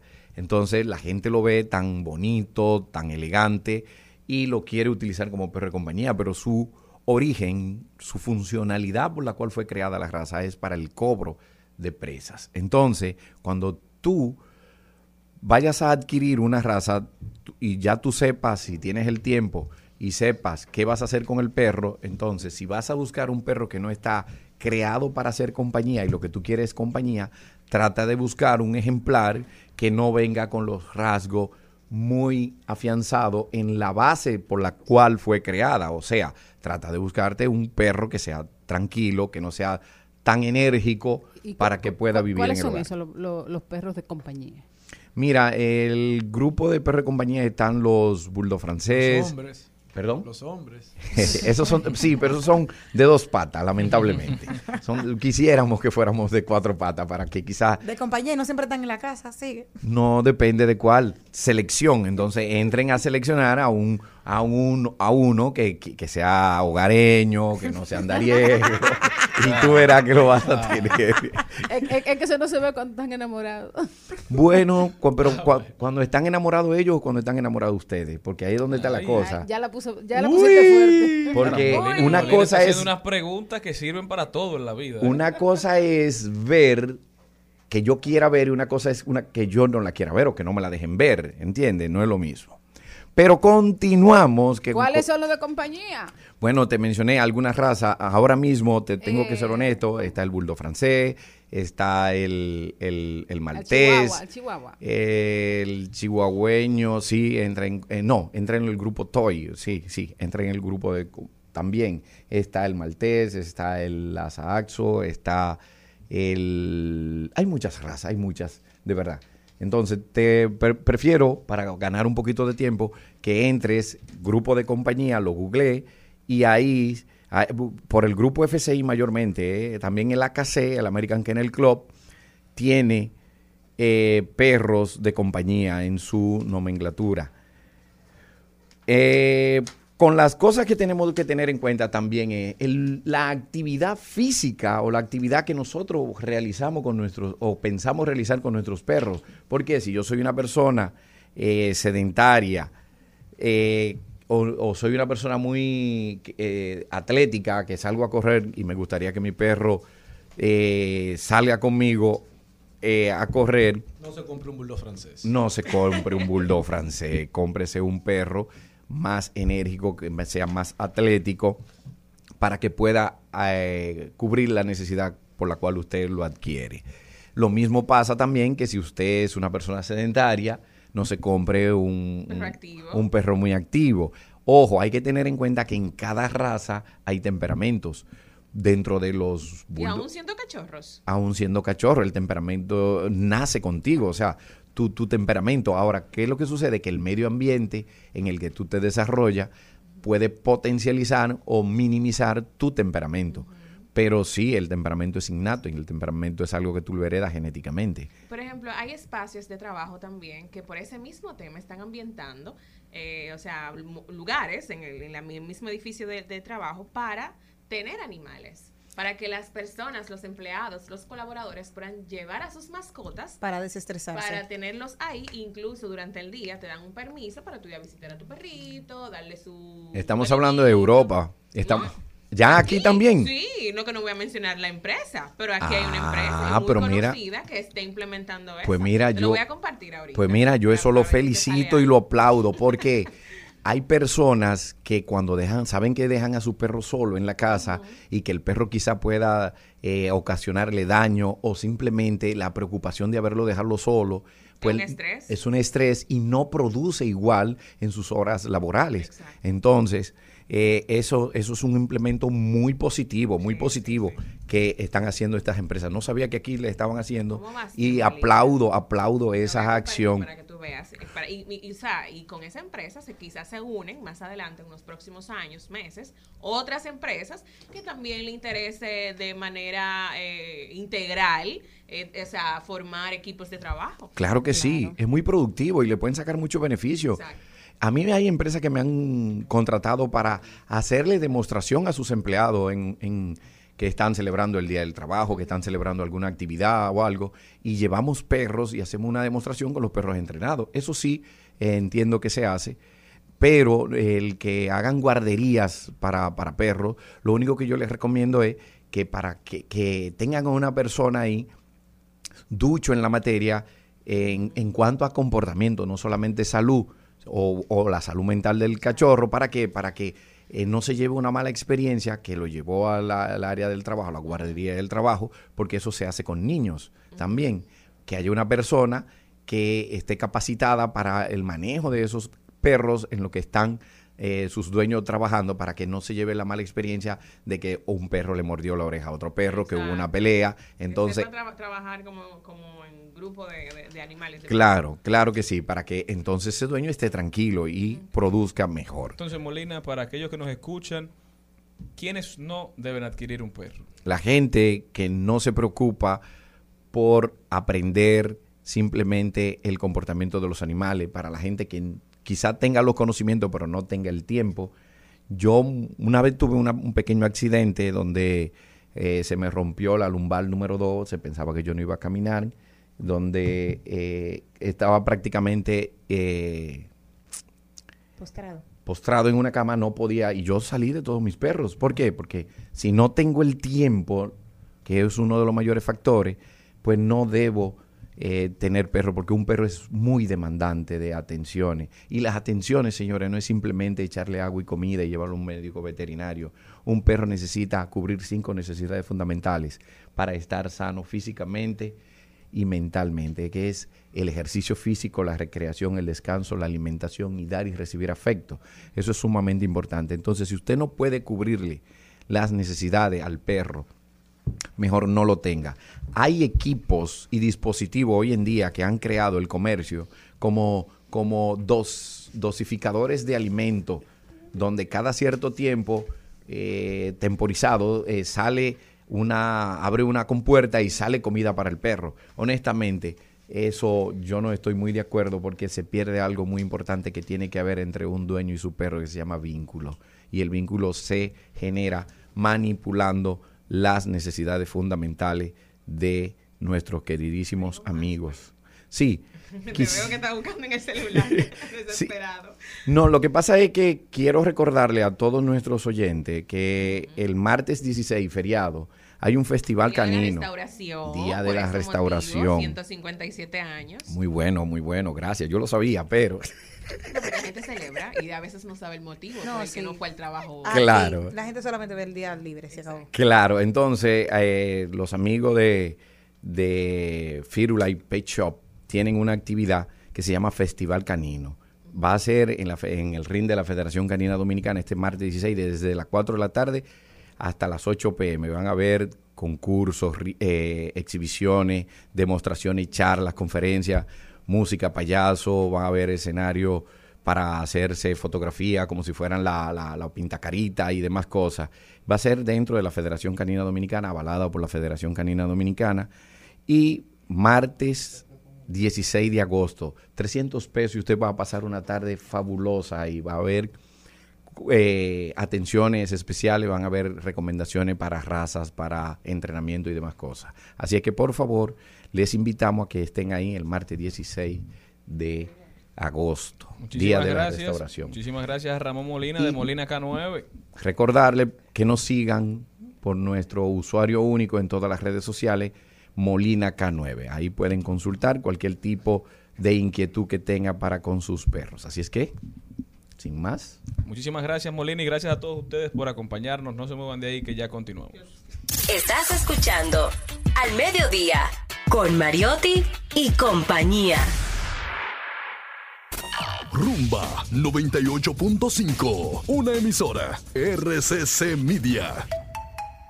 Seguimos, segui- seguimos con Al Mediodía, con Mariotti y compañía. En Al Mediodía, con Mariotti y compañía, seguimos con Páginas para la Izquierda. A continuación, Páginas para la Izquierda. Y este segmento llega gracias a Pasteurizadora Rica, porque la vida es rica. El libro de hoy se llama El perfume, la historia de un asesino. Y es la primera novela del escritor alemán Patrick Soskin y fue publicada en 1985. Inmediatamente se convirtió en un bestseller. Es la obra de literatura alemana más traducida en la historia. Fue traducida a más de 40 lenguajes. Jean-Baptiste Grenol tiene su marca de nacimiento. No despide ningún olor.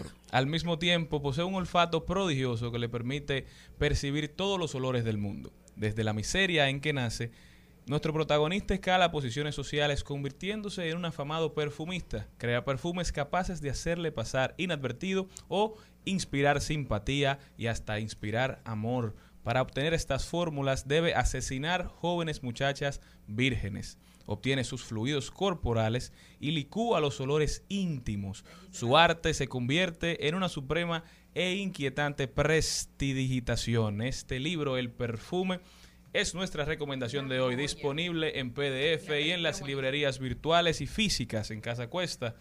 Amazon. El perfume de el alemán Patrick Susskind. Y también en película maravillosa. Ay, O- sí, genial. la película es Y, maravillosa. y además el, el- el libro es como una experiencia única porque tú estás leyendo y de repente tú estás sintiendo cada uno de, la- de, de los aromas, o sea... Algo que no te es- da la película, porque la película, ok, te da algunas sensaciones, algunas cositas, pero el No, libro en la te película lleva- están todos mareados. El libro te lleva como que a cada paso, a cada como detalles de lo que él olía, como él lo sentía. Y uno lo joya, siente mientras lo está ¿Y de los leyendo. asesinatos? Es- es- es- 24 mujeres. es- es- mira, eso es una, una- para hablar en el término de las exposiciones de ahora, para una experiencia inmersiva. Bueno, qué bueno este que no me encontró a mí, porque a mí me habría matado también en esta historia. Ajá, tú calificas. Este, este segmento llegó gracias a Pasteurizadora Son datos. Rica, porque la vida es Rica. Yo creo que Rica no nos va a quitar.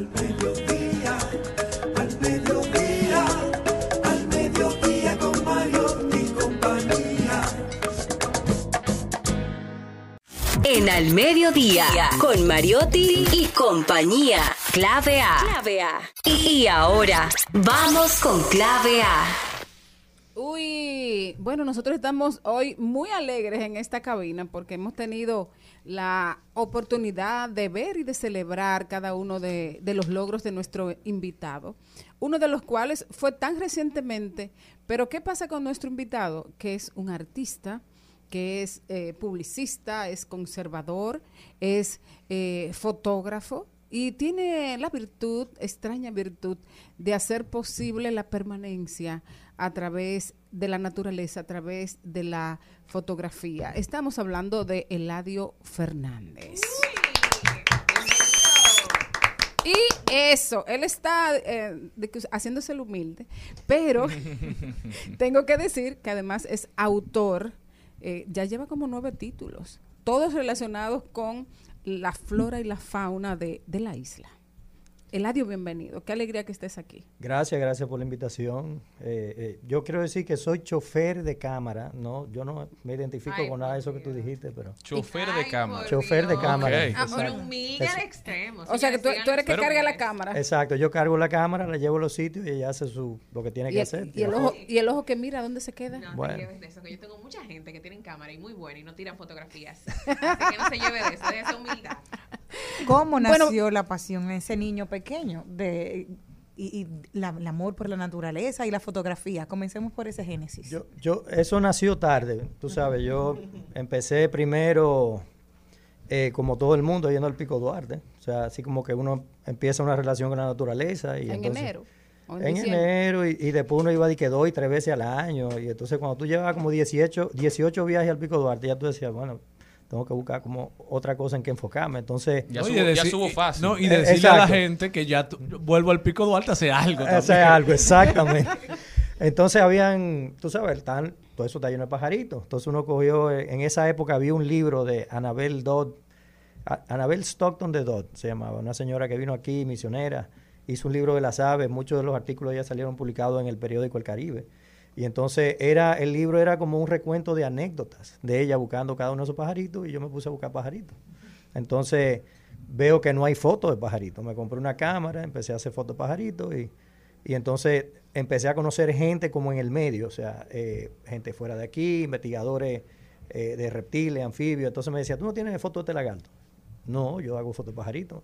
Ah, bueno, si tú ves el lagarto, hámele una foto. Entonces empecé a hacer fotos como de, todo, todo. lo que- de todo lo que se movía. Exacto, y entonces todo eso culminó en un libro que salió en el 2007, eh, que se llama Hispaniola, un recorrido fotográfico a través de la biodiversidad de una isla. Tiene un subtítulo larguísimo. Un poco, Eh, sí. Exacto. pero tenía un, un prólogo de Ed Wilson, que murió creo que el año pasado o antepasado, eh, que es un, un biólogo de mucho renombre en la Universidad de Harvard. Yo me sentí honradísimo de que él, eh, obviamente, escribiera el prólogo del libro y, y a partir de ahí yo me di cuenta que podía ser como vivir si hacía un libro al año. Me pasé los próximos nueve años haciendo un libro al año y entonces ahora ya estamos haciendo documentales. Wow. Y los libros se publicaban entonces a nivel internacional. No, se- ese se publicó sí a nivel internacional porque Harvard University Press lo, lo cogió para distribución internacional. Después todos son publicaciones limitadas a unas 2.000, 1.500 copias con un patrocinador empresarial. Porque son libros la- caros. Sí, exacto. Eran libros fotográficos, ese era el lenguaje, pero como ustedes saben ya el lenguaje cambió. Ahora todo el mundo pasó a video, a fotografía, a- entonces... Yo, yo me imagino también, eh, Eladio, que ese oficio te hizo am, sumergirte por, otro, por otros estadios, porque no basta con tener una cámara e irse a ver lo que pasa, sino poder identificar dentro de ese santuario qué es lo importante, qué es lo valioso o qué es lo que no, no se ha visto antes. Claro, atención a todos los estudiantes que nos están oyendo. Yo saqué malísima nota en biología. Yo, eh, o sea, era te- terrible estudiante en eso, pero ahora de viejo parece que se me da bien. Entonces, hay esperanza. Eh, nada, eh, sí, efectivamente, como tú dices, o sea, tú salías con la cámara, tú tirabas fotos de algo y entonces alguien tenía que identificártelo. Entonces, con el tiempo uno se va comprando como libros, guías y va haciendo una biblioteca personal de consulta para uno poder identificar todo eso. Entonces uno va acumulando un banco de imágenes. Eh, básicamente la flora y la fa- el patrimonio natural de la República Dominicana, porque nada más, no, es, no es nada más flora y fauna, sino también el paisaje. El paisaje se pierde, el paisaje cambia. Sí. Por ejemplo, el lago Enriquillo, yo tengo una foto de nosotros cruzando ahí la Cabrito en una jipeta en el 2003, porque estaba casi Se seco. podía. Exacto, se- nos enchivamos, ¿no? ¿Verdad? Pero, pero tú vas siete años después de eso y el lago tenía tanta agua que se perdió y la barbarita, la islita, que eran dos islitas aparte de Cabrito que había en el lago. Me imagino también el Pico Duarte, las fotos de tus primeros viajes a las fotos de hoy en día. Sí, o sea, ese es, ese es uno de los valores que tiene eh, la fotografía, que tú puedes tener un, un récord histórico de cómo- del cambio por el que va atravesando la naturaleza, porque eh, no es que yo empecé a tirar fotos en el Pico Duarte, eh, ha- hay, han o sea, hay muchísimos fotógrafos que pasaron antes que nosotros, y también está ese récord histórico. Y admirar la evolución y también la involución que han tenido algunos paisajes, que yo me imagino que la pregunta de Jenny va muy relacionada con eso. Quería preguntarte cuáles son los sitios que tú has visto que hemos destruido en este tiempo que tú tienes trabajando. ¿Cuáles han sido esos lugares que nosotros tenemos que, ojalá, recuperar algo parecido a lo que tú tienes en fotografías? Bueno, el listado es tan largo, pero Sí, sí, eh, sí, exacto, pero pero te voy a hacer, por ejemplo, un, te voy a dar un ejemplo. Eh, eh, Armando Bermúdez, el Parque Nacional Armando Bermúdez, Eh, el, el Valle del Tetero. Esa falda que sube el Valle del Tetero, subiendo el pico, se quemó cuando don Fran Moya Ponce era ministro de Medio Ambiente. Entonces, tú puedes ver el, el proceso de cómo eso estaba achicharrado, o sea, achicharradito, y ya hoy en día tú vas y tú ves ya cómo los pinos vienen subiendo y todo viene, eh, viene cambiando a, a mejor. O sea, y, pero eso está dentro de un área protegida. Fuera de un área protegida, o sea, nosotros vemos de un año para otro cómo cambia el paisaje radicalmente, porque no todo está protegido aquí. Y, y aquí todo lo que es un bosque natural, lamentablemente no está bajo protección. Entonces la gente entonces empieza a sembrar aguacate, empieza a sembrar aquello, lo otro. Digo, y tienen su derecho y la gente tiene que le- irle bien y tienen que comer y tienen que hacer cosas, pero, pero siempre es a, a coste de, del, del bosque. Y, y obviamente, si tú vas a la zona, por ejemplo, de una de las presas estas que están por Higüey, ahora no me acuerdo cómo se llama, creo que Higüey y Agu- y Aguacate. Eh, todas la- las laderas que estaban cubiertas de bosque natural ahora están sembradas. Y tú pasas de un año a otro y había más bosque y ahora hay menos. Y, y así. O sea, es un deterioro. Señores, somos en esta isla 22 millones de personas, incluyendo Haití y República Dominicana.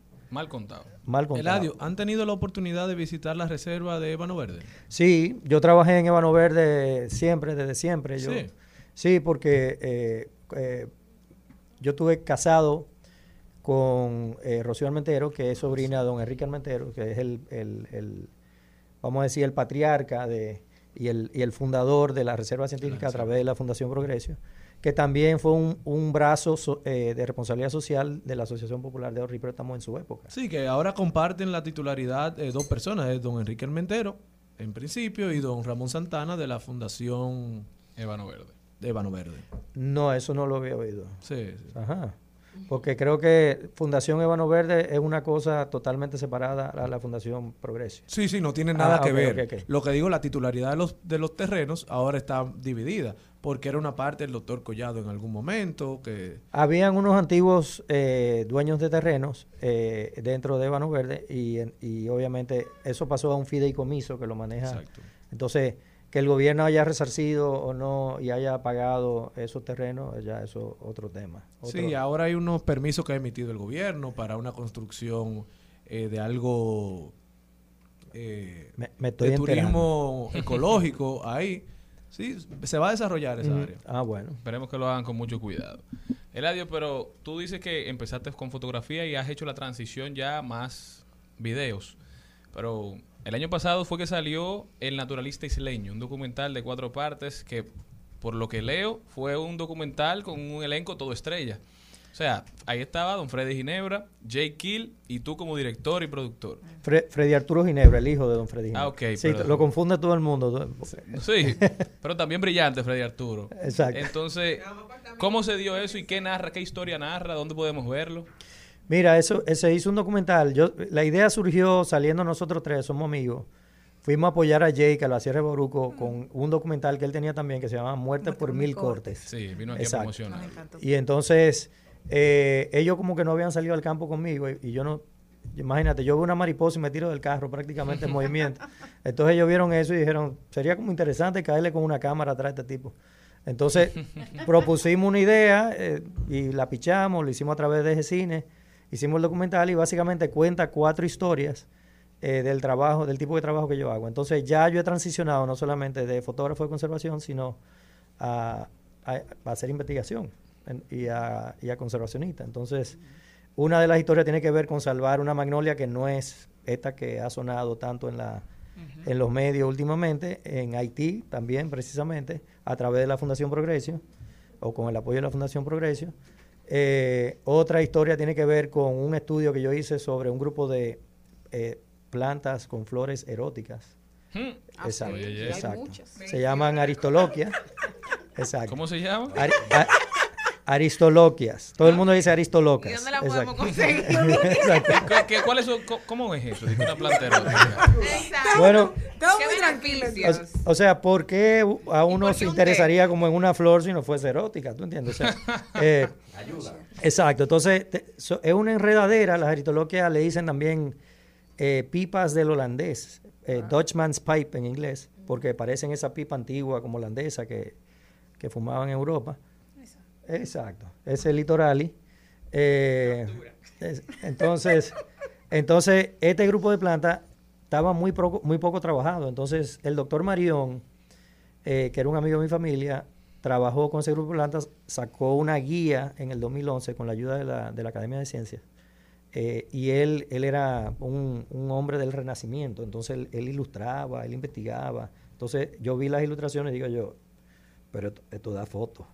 Esta, esta, o sea, son interesantes estas florecitas. Entonces cada vez que yo salía al campo tenía, mantenía los ojos abiertos para hacerle fotos.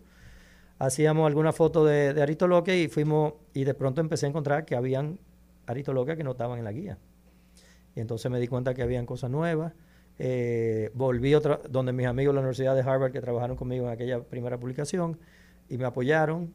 Y entonces empezamos a estudiar y eh, de- en el 2019 describimos tres especies nuevas y ahora vamos a describir 12.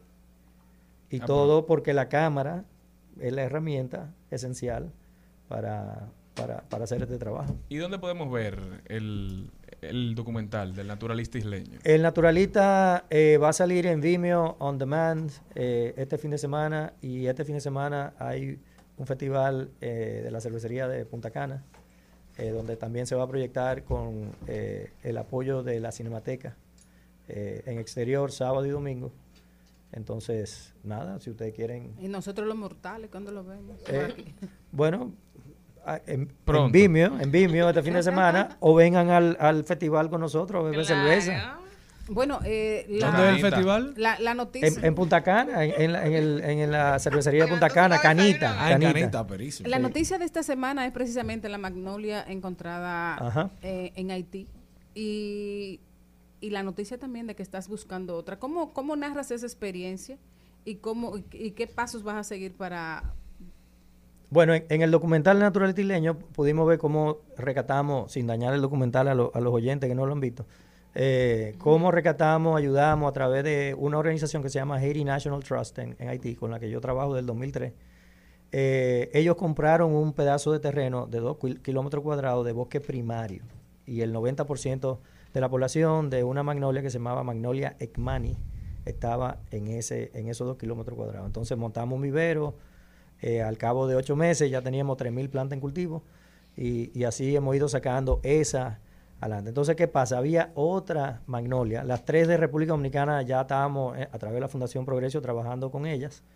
Entonces, había una quinta magnolia, que era Magnolia marginata, que nadie veía desde el momento en que Ekman, un botánico sueco que vino aquí a República Dominicana y Haití, en el 1925, encontró en aquella época. Era marginata y Eh, tímida. eh, era- exacto. Exactamente. Entonces, eh, buscamos los especímenes de herbario, o sea, de esa colecta que él hizo hace casi 100 años. Chequeamos la etiqueta, había una localidad, nos metimos en los mapas, encontramos localidad.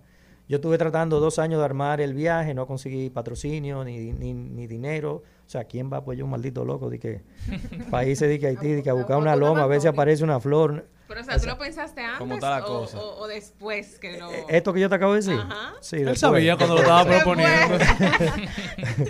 Entonces, finalmente apareció alguien que quiso apoyar porque es el cierre del sueño de don Enrique Armenteros eh, poder salvar estas cinco magnolias. Entonces, por eso conseguimos el dinero.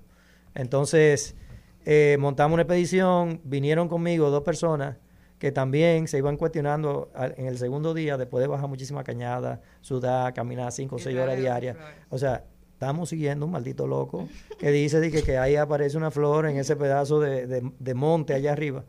Y entonces preguntaban por ahí, de que ¿usted ha visto una flor blanca? No, aquí no hemos visto eso. Entonces eso no ayudaba tampoco. Entonces era como, como un peregrinaje de fe, de que vamos a encontrar la magnolia, ahí está ahí. Entonces, La palabra hablada, el poder de la, de la palabra hablada. Exacto. Entonces, pero yo mismo estaba en duda, ¿tú entiendes? pero Claro, tenía que, tenía que mantener la actuación. Entonces, llegamos a un punto donde había una casita cerca de- del, bo- del fragmento, porque era un fragmentico de bosque que quedaba en la cima. Y entonces le saqué unas tarjeticas con la, con la flor, eh, la fotografía de la flor, para enseñársela a la gente. Y ellos me dijeron, la familia que vivía ahí, no hemos visto eso. Ni ellos lo habían visto. Exacto, digo yo, aquí, aquí me van a matar estos, estos dos compañeros míos. Y entonces digo yo, ok, estamos aquí, son las tres y media, quedan como dos horas para pa, pa sol. Exacto. ¿Quién me acompaña? Nadie. As- Así, con las cuatro gomas para arriba en el piso explotado. Entonces yo me fui solo y, y iba pensando, qué imprudencia, irme solo a esta loma, va y me pasa una cosa. Pero yo no puedo llegar a Santo Domingo sin una flor blanca. ya lo sabes. Exacto. Y vino uno de los guías, eh, Maxilión se llamaba, y me cayó atrás. Y entonces íbamos subiendo, una nube de, de lluvia venía por ahí. Y él me dice, Ladio, va a llover, vamos a bajar. Y le digo yo, no, pero mira, hay claridad atrás, es una nubecita.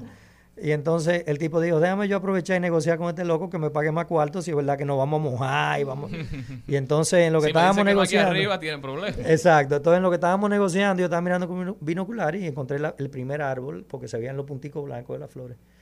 Y entonces ya tú sabes, mírala ahí. Y entonces el hombre por fin creyó, ¿no? ya la evidencia. Y entonces estábamos, Eso fue cuando, como cuando gritaron tierra. eh, ya lo sabes. ¡Tierra! Oye, imagino él diciendo a los otros, no vengan.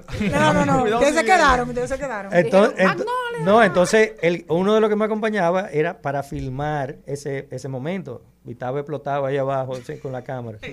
Entonces yo corté un pedacito de la rama con la flor y bajé al, al campamento y le vocié. eh, él se llama Andrés Miolán, yo le digo osito, porque... eh, Nada de cariño. estamos- sí. Exacto. ¡Osito! Y entonces yo no me oigo cuando dice de que parece que la encontraron, déjame buscar la cámara. Entonces, filmó el momento en que veníamos celebrando. Entonces, como es una flor muy fragante, eh, como es una flor muy fragante, entonces eh, pu- pusimos a todo el mundo en la familia que estaba ahí, donde nos estábamos quedando, leerla y todo eso. Entonces, Pero nada, ya la historia, nada más para encontrarla. Imagínate. Exacto, la gente nada más Sí. dice el, el, momen- sea, el momento, pero no el proceso. Exactamente. Bueno, Eladio, muchísimas gracias. Qué bueno que pudiste estar con nosotros hoy y qué bueno que estás haciendo ese trabajo. Un trabajo importante, necesario. Y además, eh, por lo que vi también, por donde quiera que tú pasas, dejas también una conciencia en la gente que vive ahí. Que, que, que está relacionado con la naturaleza para que tenga otra visión eh, de conservar el espacio donde vive. Así es, no, y el trabajo comienza ahora, pues tenemos que regresar ahora a buscar la semilla. Pequeño detalle. Perfecto. Un pequeño detalle Un con aplauso para importancia. Gracias, señores. Gracias a todos ustedes por acompañarnos. Nos vemos mañana por, en el mismo lugar a la misma hora. Hasta aquí, Mariotti y compañía. Hasta aquí, Mariotti y compañía. Hasta mañana.